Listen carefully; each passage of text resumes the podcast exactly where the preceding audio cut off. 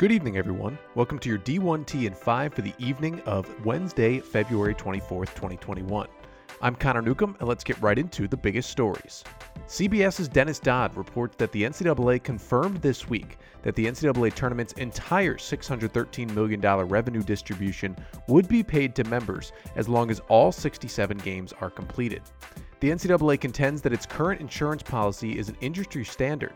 However, Pillsbury Winthrop Shaw Pittman attorney Richard Giller disagrees, saying, quote, I don't know who believes that insuring a quarter of your value of your event is best practice.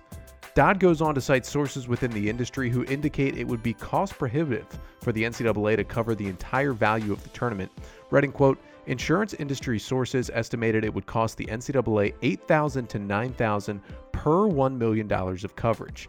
Given the 2020 coverage of $270 million, that would put the premium cost between $2.16 million and $2.43 million.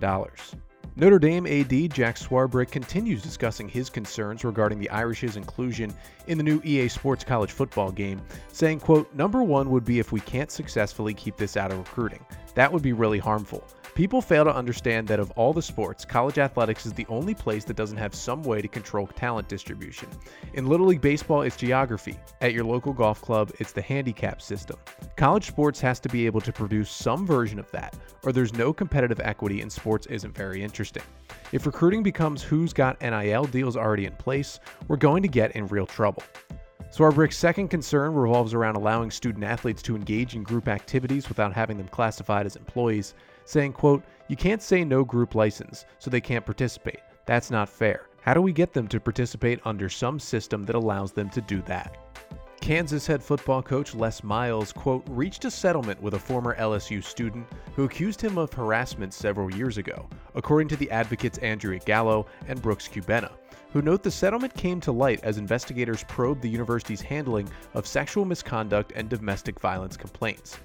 Miles' attorney, Peter Ginsberg, asserts that the description of the settlement is, quote, discernibly incomplete and inaccurate, and its publication would recklessly cast Mr. Miles in a false light. As such, Miles' attorneys are seeking to keep the details of the alleged settlement private. The Amateur Athletes Protection and Compensation Act of 2021, which is sponsored by U.S. Senator Jerry Moran from Kansas and is scheduled to be introduced this week, would allow college athletes to enter professional drafts and return to college. Specifically, Sports Illustrated's Ross Dellenger reports the bill, quote, grants athletes the right to enter a sports draft and retain their eligibility as long as they do not receive compensation from a professional sports league, team, or agent. The athlete would need to declare their intentions no later than seven days after the completion of the draft. Additionally, the bill provides expanded medical coverage, lifetime scholarships for former athletes, and the ability to transfer at least once without penalty. Regarding NIL, athletes can sign endorsement deals as long as they don't violate the school's code of conduct. Recruits could sign the same deals as long as they are not considered recruiting inducements. The bill also states that no college athlete shall be considered an employee and protects the NCAA from liability from former athletes retroactively seeking compensation. However, it does not grant the NCAA antitrust protection from, per Dellenger, quote, legal entanglements tied to NIL. According to a new NCAA student athlete activism and racial justice engagement study, 75% of student athlete respondents indicated that it was important to them to be an engaged citizen, and over 50% said college athletes have a responsibility to volunteer in their local community. Nearly 90% of the student athletes indicated that within the six months preceding the survey, they had conversations focused on race or racial justice with family or friends, while roughly 80% reported they had tried to learn more about race and racial justice on their own.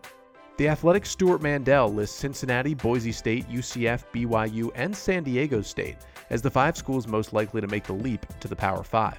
About UC, Mandel observes, quote, If Luke Fickell stays at least a couple more years and the Bearcats keep competing at a high level, the Big 12 would frankly be nuts not to add a program that has now reached national prominence under two different coaches. It would give its schools a foot in the door to recruit in a new area that has become a fertile pipeline for much of the Big 10, Notre Dame, and even Kentucky.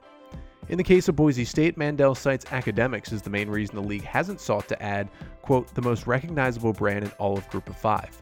Ultimately, though, Mandel puts it all in perspective by explaining, quote, I answered this question because I know it's a topic that interests many of you, but as I've been saying for years, I believe the long term direction of the sport's upper tier is more likely to take the form of consolidation than expansion.